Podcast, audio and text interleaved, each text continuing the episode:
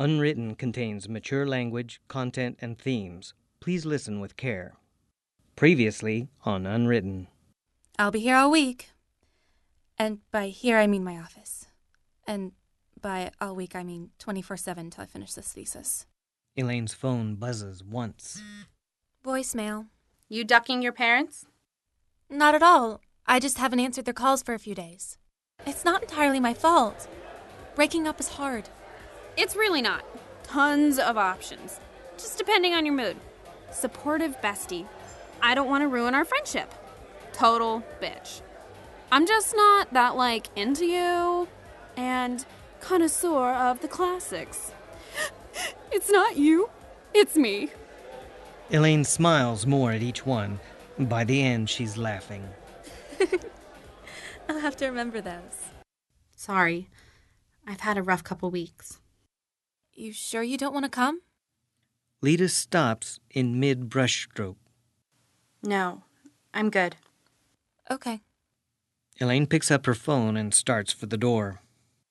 Elaine, Elaine stops and turns. you could stay home instead. Elaine looks around the apartment. Lita steps off the railing and drops out of sight a split second before Elaine turns completely around. Elaine looks out at the empty balcony. Lita?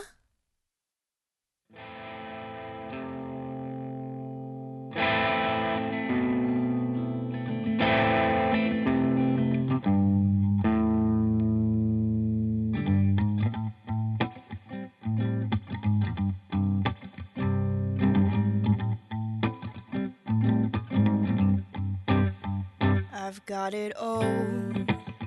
It's just unwritten, not putting it off. Just trying to figure it out. If what I say comes to fruition with these words, I can't play around. Walking on a wire without a net ending up alone. It hasn't happened yet. Joke around, not enough. Sweeten the taste of what they're putting in your cup. I'd have dropped the course in August. Follow what I find above. Cause the game's often bigger than the one who called you up.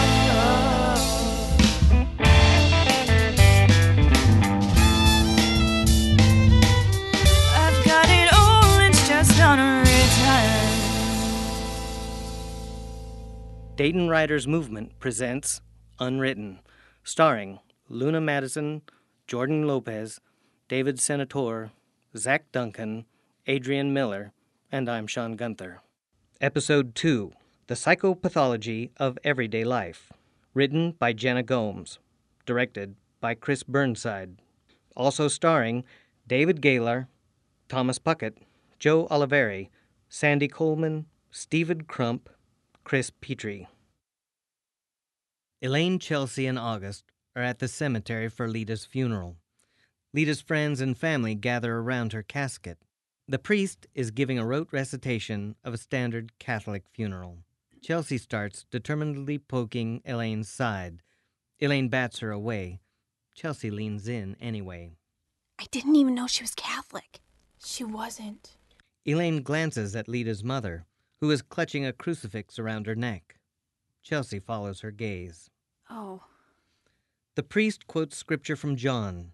Lita's younger sister lets out a cry that pauses the priest. Everyone watches as her parents comfort her. Elaine inhales sharply, staring hard at the ground. Chelsea sidesteps closer to Elaine, brushing her arm. that poor girl. That poor family. Tears run down Elaine's cheeks as she silently cries. August reaches out and grasps Elaine's hand. Her fingers hang limp in his grip. He squeezes once, sees and feels no reaction from her, and releases her hand. I'm so Oh, sorry, Elaine. Elaine shows no recognition of him. His gaze falls to the ground. Chelsea gently takes Elaine's hand and Elaine lightly squeezes back. They listen as the priest speaks of delivering Lita's soul from sin. This might be a little easier on everyone if it were about Lita's life instead of about her sins. They say that sin part at every Catholic funeral. Do they write past unexpectedly in every Catholic obituary, too? Not now, Chels. Sorry. I just want to remember the wonderful person she was, not the one mistake she made. I don't think I will ever not remember that night. One week earlier, Elaine waits in an interrogation room at the police station. She sits at a table alone. Her hands are balled up into fists, her eyes are red from crying, and she looks out of it. The door opens and Elaine jumps. Detective Mack, a clean cut, well dressed investigator, enters. I'm sorry to have startled you. No, it, it's I'm, I'm just. It's fine. I'm Detective Mack. Just wanted to ask you a few questions about what happened tonight. Is that all right? Yes. Would you like some water? Elaine shakes her head, attempting to smile. Okay. Now let's start with your name for the record. Uh, uh, Elaine. We're gonna need your last name too, sweetie. Oh, um, Harper. Elaine Harper. What was your relationship to Lita Rios? She's my roommate. And friend? Yes, and friend. When was the last time you saw her? Around 9 p.m., she was painting in our apartment, and then I left. Elaine suppresses a sob by sharply inhaling. Mac waits. Then I left to go to a bar. At what time? Which bar? I left for Splendor around 9 p.m. A club. Were you drinking there? Yes. I, I mean, no, not like that. Can you clarify? I always drink ginger ale. So, you went to a club on a Friday night and you weren't drinking? No, I was just going to celebrate my friend's gay pride rally from earlier. I don't really like drinking. I see. So, were you and Lita more than friends? Elaine is startled by the suggestion. She's confused for a moment as she tries to put together the purpose behind the question. Oh, oh, um, no, we weren't. Just friends. Just allies to the cause. Detective Mack eyes her skeptically. Elaine points to the word ally on her shirt and offers a half smile. Okay. So, what time did you leave Splendor? Um, ten fifteen. Then I went straight home. Was Lita there when you got home? No, Miss Harper, we already know what happened Elaine squints at him, confused. what happened with what? with Lita. I don't understand. I told you she wasn't home. She was. She fell from your balcony. Elaine shakes her head vigorously. No, you're mistaken. I was there. She wasn't. You know what happened. You were the one who handed her note to the responding officers. You think she jumped? The note never said. It wasn't that kind of note. Miss Harper, No, no, no, no, no, you're wrong. No, I was there the whole time. It wasn't Lena who fell. It couldn't have been her because I was there and she wasn't. I think maybe you need some time to process this. You're in shock. I am fully lucid. Would a person in shock use the word lucid? Well, I'm not sure. She wasn't there. I would have seen her. Were you looking out at the balcony? Elaine looks at the ceiling as she searches her memory. I mean, not the whole time, but I looked at it. And you didn't see Lita there? No, because she wasn't there. Do you think it's likely she fell from a different balcony? Elaine stares at Detective Mack blankly. I can't decide if you're in denial or lying to me. You know that lying to me is a bad idea, don't you? Why would I lie? This will go much better for you if you just get out in front of it. Tell me your side. My side of what? I've told you everything. I don't understand why you're interrogating me. I don't know what else you want to hear. I just want to go home and see Lita. Elaine and Detective Mack hear muffled, agitated voices growing louder beyond the closed interrogation door. A police officer is arguing with someone. Her friend just jumped off a building. How dare you force this on her? Do you understand the psychological damage you're doing? She cannot handle this. Elaine looks around, startled by Chelsea's voice. More officers outside try to calm Chelsea down. This is false imprisonment. She's not under arrest. Open the door. Open the fucking door. I will be back here in an hour with a writ of habeas corpus and reporters. Lots of reporters. And I'll leave with Elaine and your badge, officer. Open the fucking door. Detective Mack tries to get Elaine's attention, but she's fixated on Chelsea's voice. Miss Harper, Elaine, clearly this is traumatizing for you. We can continue our conversation as the investigation continues. Chelsea bursts into the room, a little drunk and completely livid. She softens immediately when she sees Elaine, and her eyes fill with tears. Immediately upon seeing Chelsea, Elaine bursts into uncontrolled sobs. Chelsea whirls on Detective Mack with fire in her eyes. We're leaving. Detective Mack stands up. That's up to her. She came here willingly. Chelsea looks at Elaine, who is hugging herself and rocking as she cries. Chelsea grits her teeth at Detective Mack and gets in his face. Move, or I will move you. You don't want to threaten me. Try me. Detective Mack and Chelsea stare each other down. Finally, Mack takes a step back and waves towards the door. Chelsea rushes to Elaine's side and puts her arm around her. Elaine, Elaine? Elaine snaps out of her memories and turns to August. The priest is finishing his blessing over Lita's coffin. Elaine? Elaine watches him, as if deciding whether to even answer. She sees Hemingway standing behind August in the crowd of mourners. August waits a few seconds. Realizing Elaine isn't going to respond, he continues. Hey, you doing okay? Yeah. Sure. Yes. Elaine hardens, pushing something deep down inside herself. The priest ends his blessing, and some of the mourners say Amen. The crowd slowly disperses, hugging Lita's family and telling them how sorry they are. Chelsea and August move with the crowd and wait for Elaine a short distance away. Elaine and Hemingway linger beside the coffin.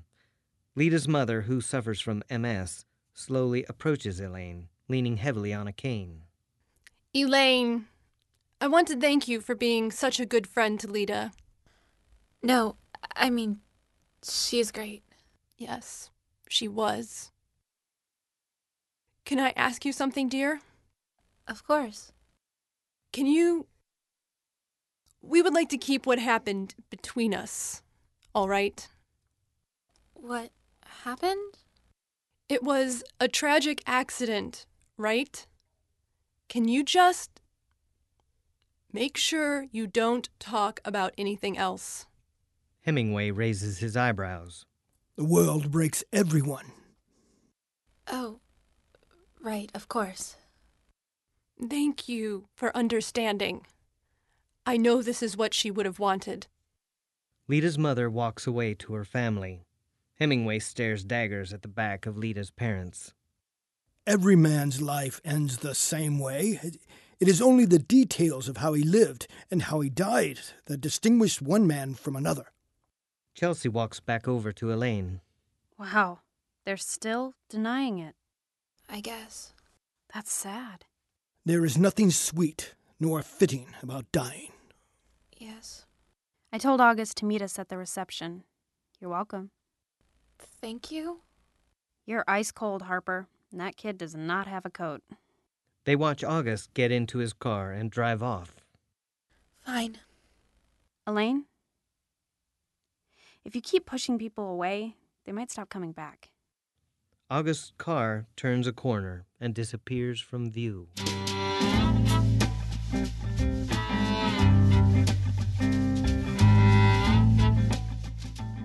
Chelsea is driving away from the funeral.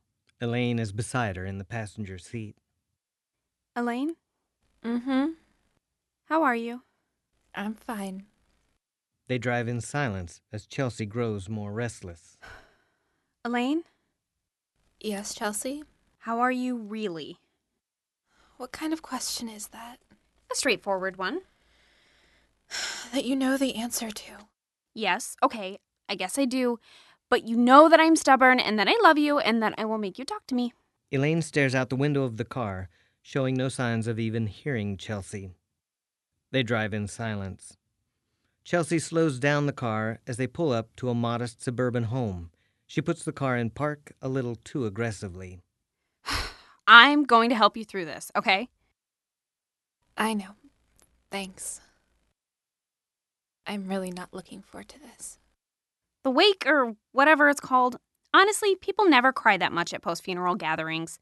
The most we have to fear is punch bowl small talk and the mystery meat in the casserole, but no one really eats the food anyway.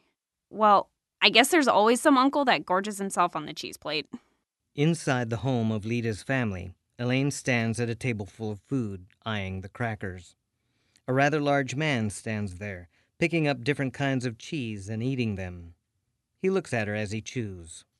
They even got Swiss and Colby Jack? Nobody ever has Colby Jack! Elaine gives him a polite nod and backs away. Chelsea joins her. How did you know about the cheese? Everyone has a weird uncle. They look around the crowded, solemn room. Oi. Yeah, I was hoping it would be a little more upbeat here. Though I guess suicide really kills the mood. We're not supposed to mention that. For Lita's reputation or something. Everybody already knows. Of course they do. But I'd like to at least honor my word. So let's just not talk about it right now. I know, I know. It's just that not talking about it is why it's such a. Elaine! Elaine, honey! Elaine's eyes widen as her mother, Sue, rushes over to hug her. Elaine, why didn't you call us? Chelsea let us know what happened, and we made it up here as soon as we could. Elaine blinks hard as Sue gives Chelsea a hug. Chelsea mouths, sorry, over Sue's shoulder. Paul, Elaine's father, approaches awkwardly. He gives Elaine a pat on the shoulder, then a half hug. Elaine, we wish you had told us.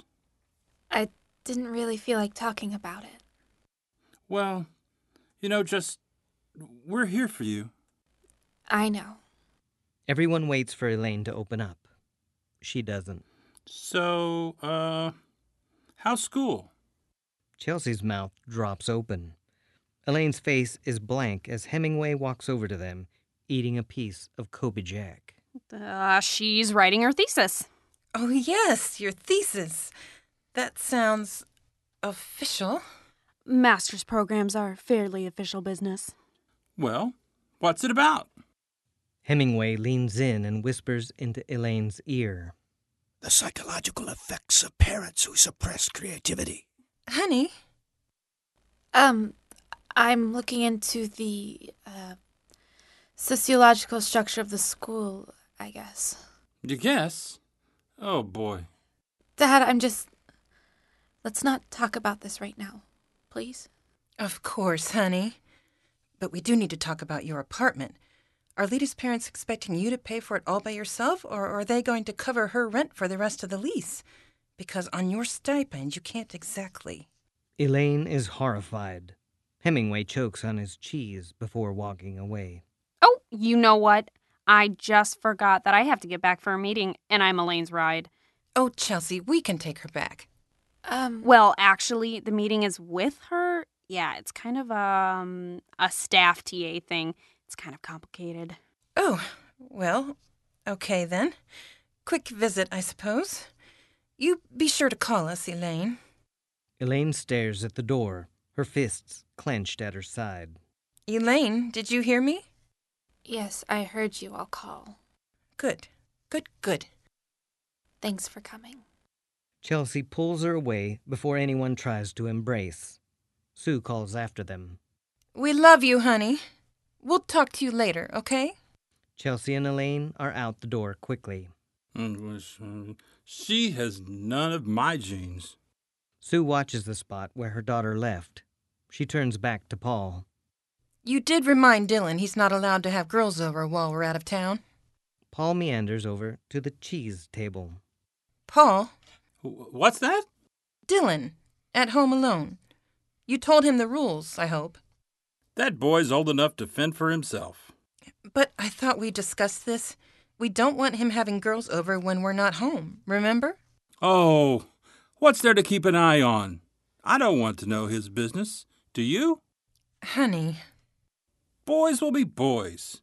Best just to let them be. Paul throws a cheese cube in his mouth. Outside, Chelsea and Elaine walk toward the car. Thanks. I wanted to leave anyway. Uncle Colby Jack was kind of making my stomach turn. Chelsea gets into the car. Elaine looks murderous, but follows suit. I wasn't finished. Thanks, but I hate you. Why would you call them? I'm not your mom, Elaine. I mean, you're my best friend. I would take a small caliber bullet for you, but sometimes you just need your parents. Have you met my parents? I'm sorry. I thought it would help. I didn't know your mom would. Well, let's just get to that meeting, huh? Suddenly, Elaine looks very overwhelmed. I'm sorry. Can we just. Can we just sit here for a second? I wish I knew what to say. And I know that sounds so weird coming out of my mouth because I always know what to say, but I don't. I don't understand what Lita did, and I don't understand why, so it's really hard for me to try to say the right thing to you. I could have stayed with her. They both stare out the windshield at Lita's house. The day she. she did it, she asked me if we were friends. And I said, of course.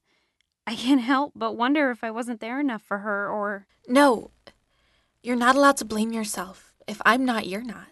No, I know. I, I'm not putting the blame on myself or anything. I just can't believe she had to ask if we were friends. It's not like she was part of our group or whatever. But she knew I was her friend, right? She knew I cared about her. I honestly don't know, Chelsea. I don't know anything. Don't worry about me, though. I'm Chelsea Wu, okay? I got this. You, on the other hand, Elaine looks into the rearview mirror and makes eye contact with Sigmund Freud, who sits in the back seat. He wears a formal waistcoat and tie and watches Elaine intently in the mirror. Chelsea's phone rings. shit, it's your mom. Can you just. Can you just do your Chelsea thing and make it go away? I'm on it. Chelsea jumps out of the car, answers her phone, and starts pacing as she talks. Overwhelmed, are you? I find it all rather underwhelming, actually.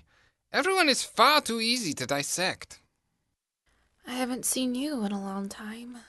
No, not since. Well, you know. Why are you here? Families are my favorite. What, mine? Everyone's! But particularly yours, yes. I saw you run away from them. Well, I didn't really feel like talking to them. Yes, you did. You want comfort from them, no? But they didn't give you that. No, they didn't. They never do. I don't even blame Chelsea for calling them. She probably thought they would actually say something, I don't know, helpful. Well, now, they did try to help in their own way. Why would they think it's okay to ask about school and. and rents? At a funeral? They care. They offer to help with what they know they can help with. But they don't care. They're so good at pretending they do, with the Ladies Guild and the Knights of Columbus. They're not even Catholic. None of this is what's really bothering you. There's only one person who matters to you. Lita? Stop lying to yourself. Lida, her mother, your mother. All meaningless. You need to know who the acrobat is. Sue knocks on the car window, startling Elaine. Elaine looks at Chelsea through the window, who looks back sheepishly, having failed to do her Chelsea thing. Paul walks up beside Sue, and Sue knocks again. Elaine gets out of the car. Are you sure you're okay, Elaine? Fine. Mom, I have to go. We wanted to give you this before you headed off. Sue hands Elaine an envelope of cash. We thought it would be a good idea for you to see someone, someone professional, to talk about this. With your history, it may be best.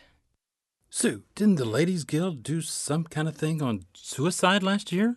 Oh, no, it was about self harm.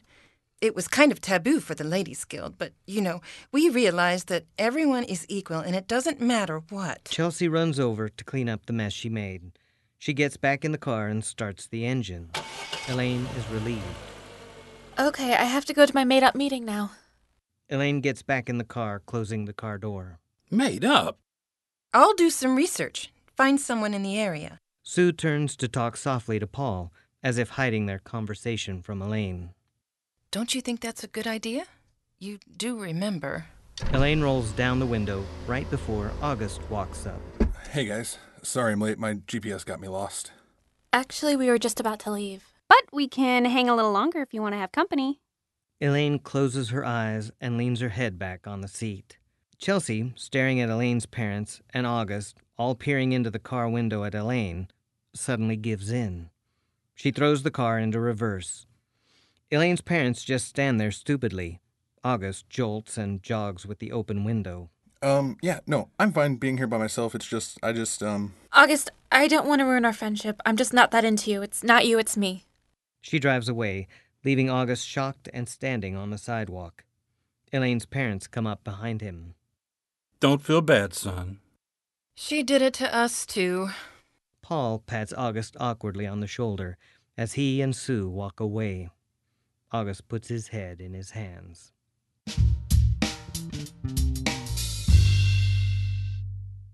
Elaine stares at a blank Word document on her computer. The cursor blinks on the page. Someone knocks. Elaine? It's open, Chels. Chelsea notes her blank computer screen. Maybe you could start with your name? Whoa, did you hear that? What? I think there's a comedian in my living room. How long do you have to finish this now? A couple weeks. You have to get moving on this. Start with anything. Anything. Here. She grabs Elaine's computer. Gender discrimination is bad. Period. There. Thesis. Bam. Elaine rolls her eyes and deletes it. I know. I just. Elaine's eyes dart to Lita's old room. Oh, Elaine. I'm not going to tell you how to deal with this, but you have to live your life too.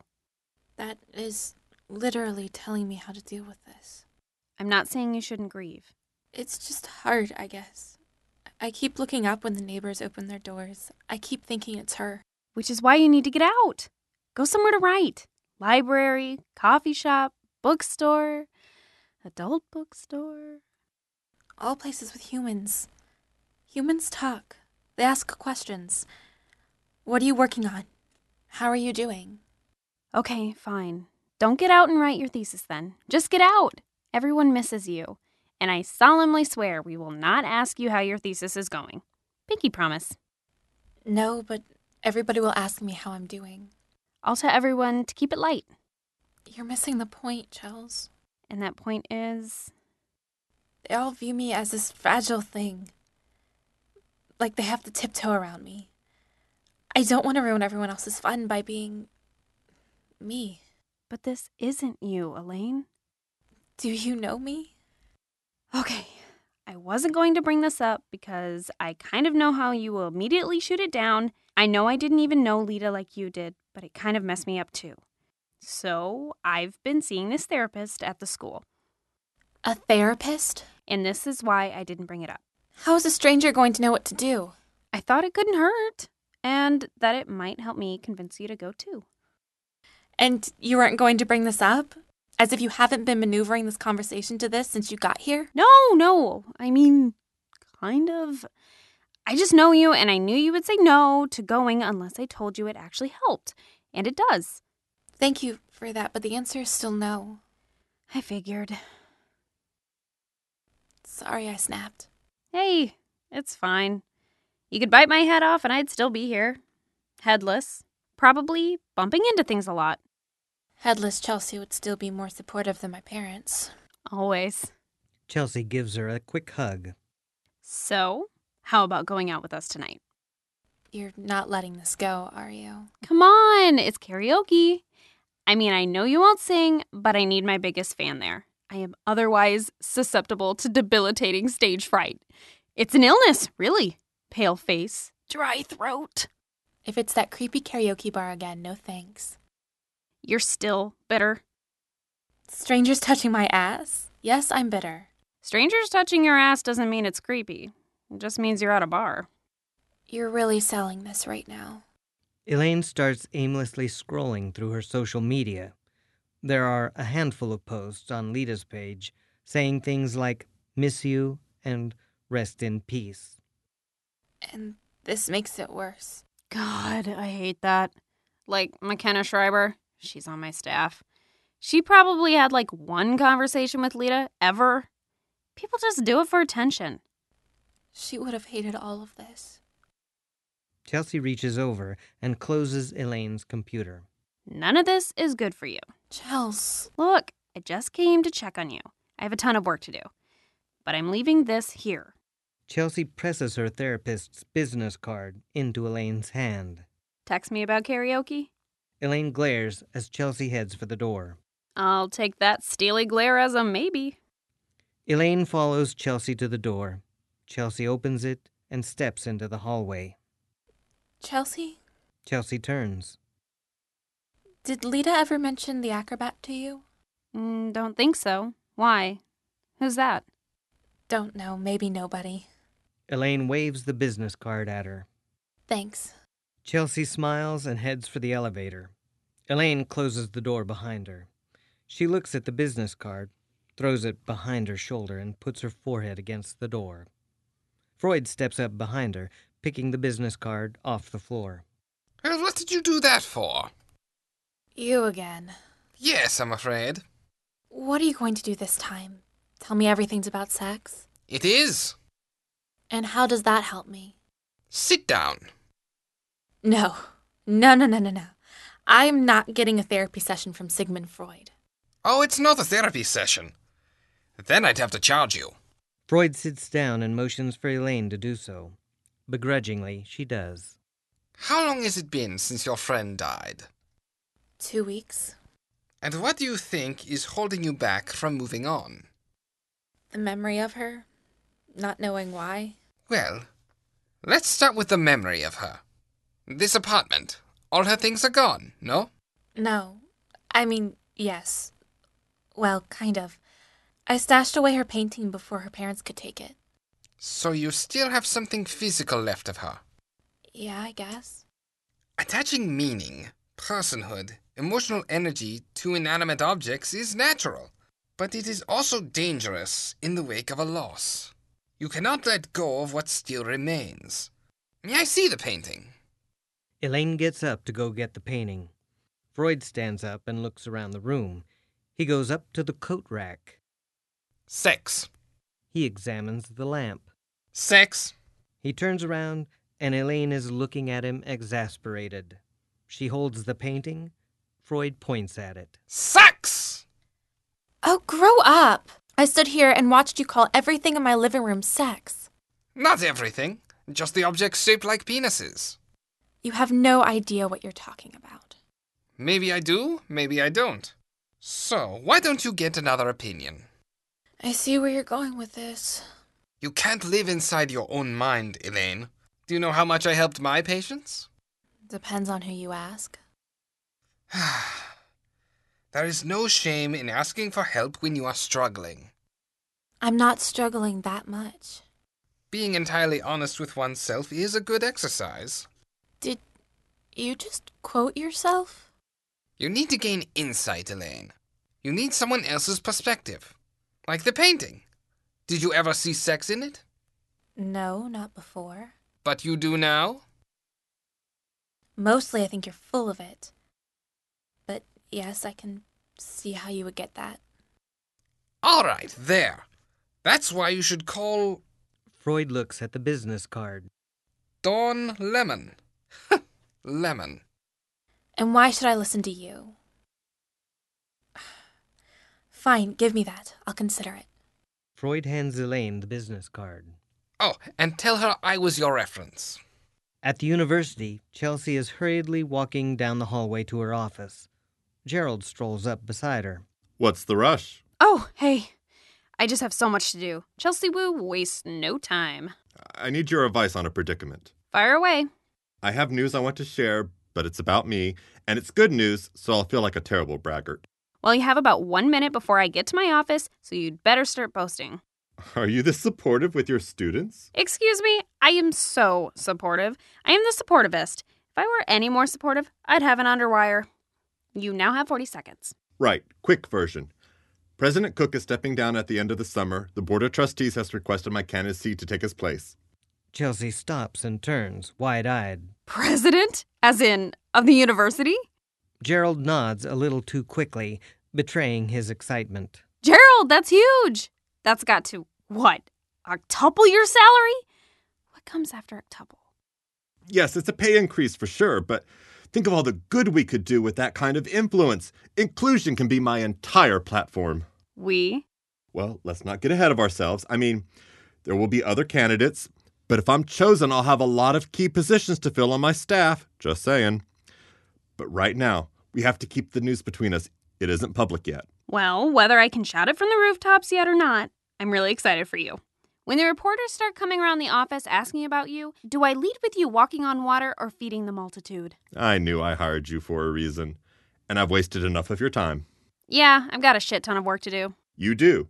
Should I be scolding you for that or something? I believe that's how this boss thing works. Right. Get to work. Yes, sir. They laugh as Chelsea heads into her office and Gerald walks back towards his, whistling. Elaine's apartment. Elaine is curled up on the couch with a blanket, a woman's magazine, and a bag of chips. Her laptop is open next to her.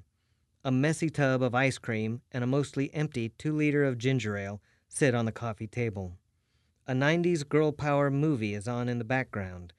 She mumbles along with the lines to the movie, flipping through the pages of a magazine. She gets to one page, squints her eyes, then holds the magazine up and tries to look at the image the other way. Then she lifts up one of her legs a little before shaking her head. Not possible, Cosmo. Elaine reaches for the ginger ale on the table and drinks straight out of the bottle. The credits start rolling on the movie. No! Elaine hastily reaches for her laptop and pulls up a post titled 10 Best Girl Power Movies for Preteens. Her social media tab shows a notification, so she goes to it and is again bombarded with posts on Lita's profile. She blinks hard, then closes her computer. Elaine picks up Dr. Lemon's business card.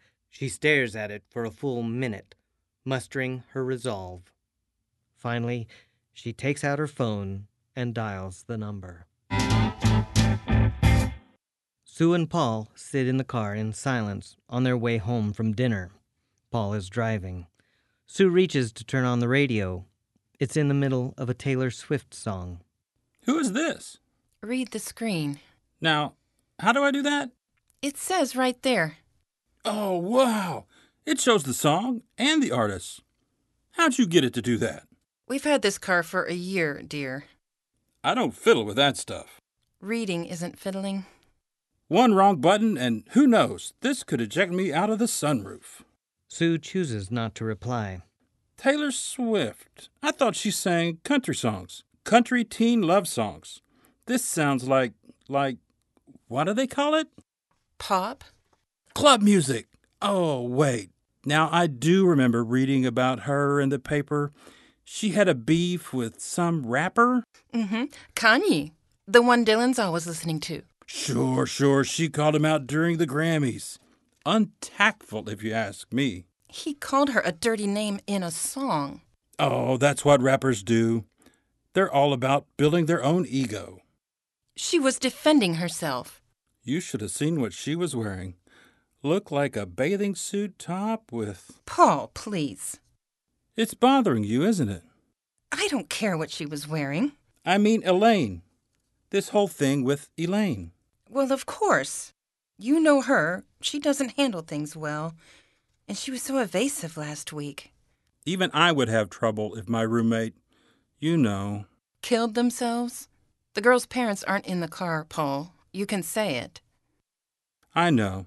Listen, I was just thinking about your sister. Elaine is not Ellen. I'm just worried. Aren't we all? These things, they do run in families, you know.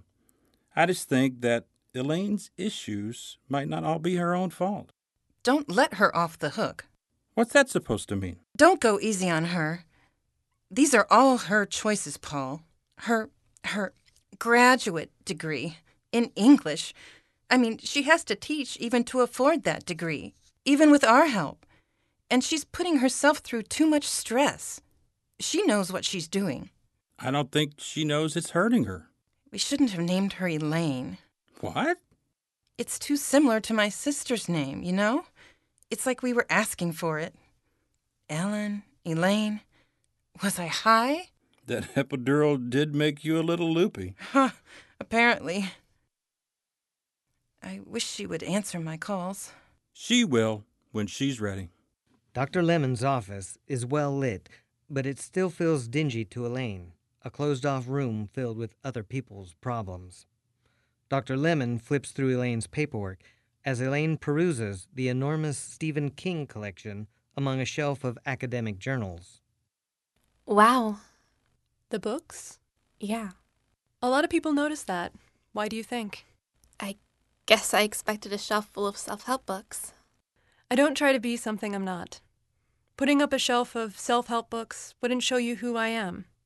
It would show you a stereotype of who you think I should be. That actually makes a lot of sense. So you like Stephen King? Yes, obviously.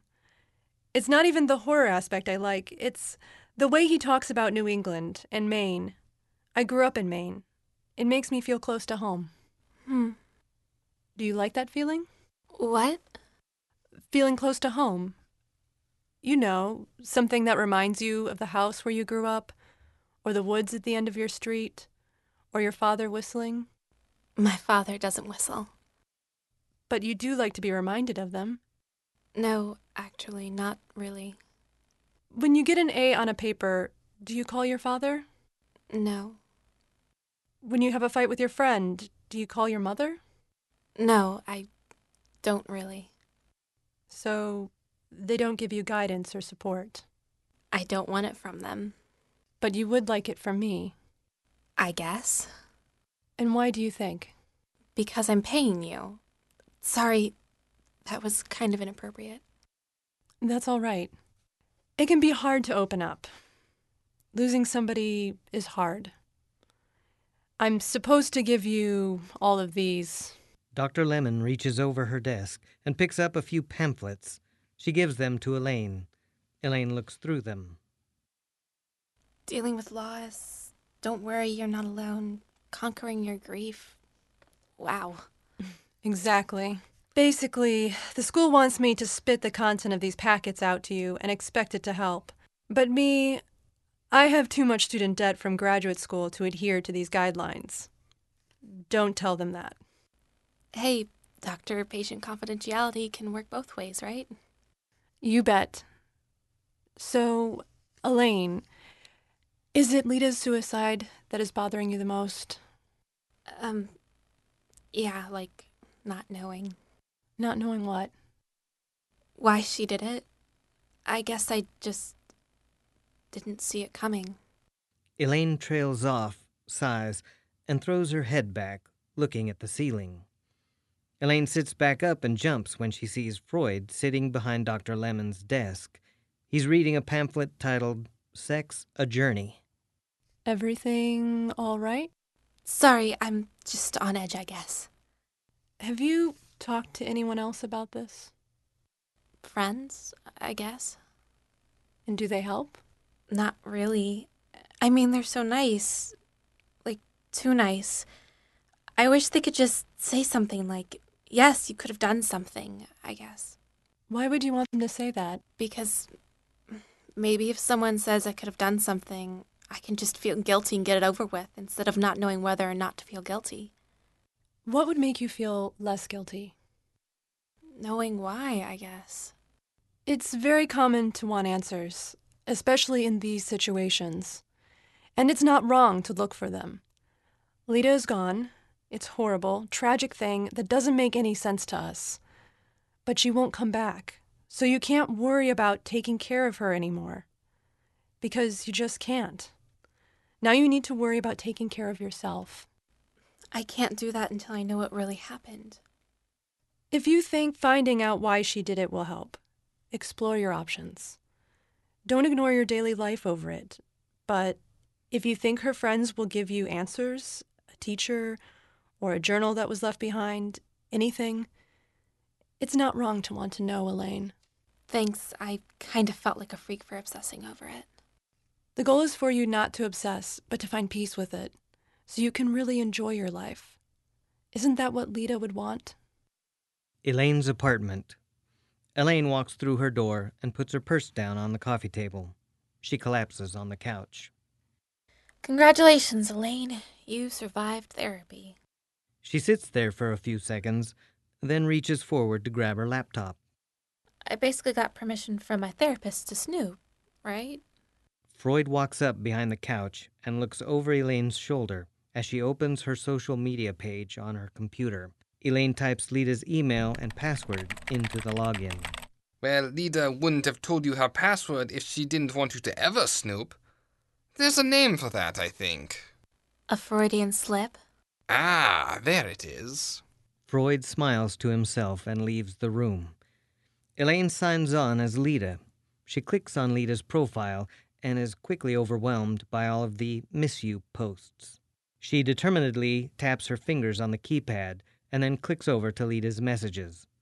She scrolls down the list of people she's messaged. Is one of you the acrobat? Elaine stops on one whose profile name reads Mike Jasper. Her eyes widen as she sees the last message from Mike reading, Go to hell, slut. Got you. There is always hope. No matter what you're going through, you are not alone. If you or a loved one is in crisis, talk to a friend, family member, teacher, counselor, or confidant. If you need help immediately, text 741 741 to the crisis text line from anywhere in the U.S. To find additional help or ways that you can help, visit our website at unwrittenpodcast.com forward slash resources. Stay tuned for scenes from our next episode. Dayton Writers Movement presents Unwritten. Executive producers Chris Burnside, Megan Burnside. Producers Anna Adamy, Joey Ferber, Jenna Gomes, Cece Hutton, Avery Huddle, Grace Poppy, Tavis Taylor. Sound engineer Dan Sievers. Script editors Anna Adamy, Chris Burnside. Script supervisors Cece Hutton, Grace Poppy. Theme song by Joey Ferber, Kelsey Mills, and Ian Mortison. Unwritten was recorded at Megafauna Sound. For more Unwritten, visit our website at unwrittenpodcast.com. On the next episode of Unwritten, You do know that it's not all your responsibility. That's what Chelsea said. She wants me to go speed dating. Dr. Lemon and Picasso both perk up. Speed dating? Come one, come all. We are now casting jerks for all networks of all ages. Hey there, sweet thing. Aha! Responding to our summoning. This guy is the acrobat? She must have been upset with him. And the last time he talked to her was just a few days before. What? Okay, stop. If you're going to talk to him, I'm coming with you.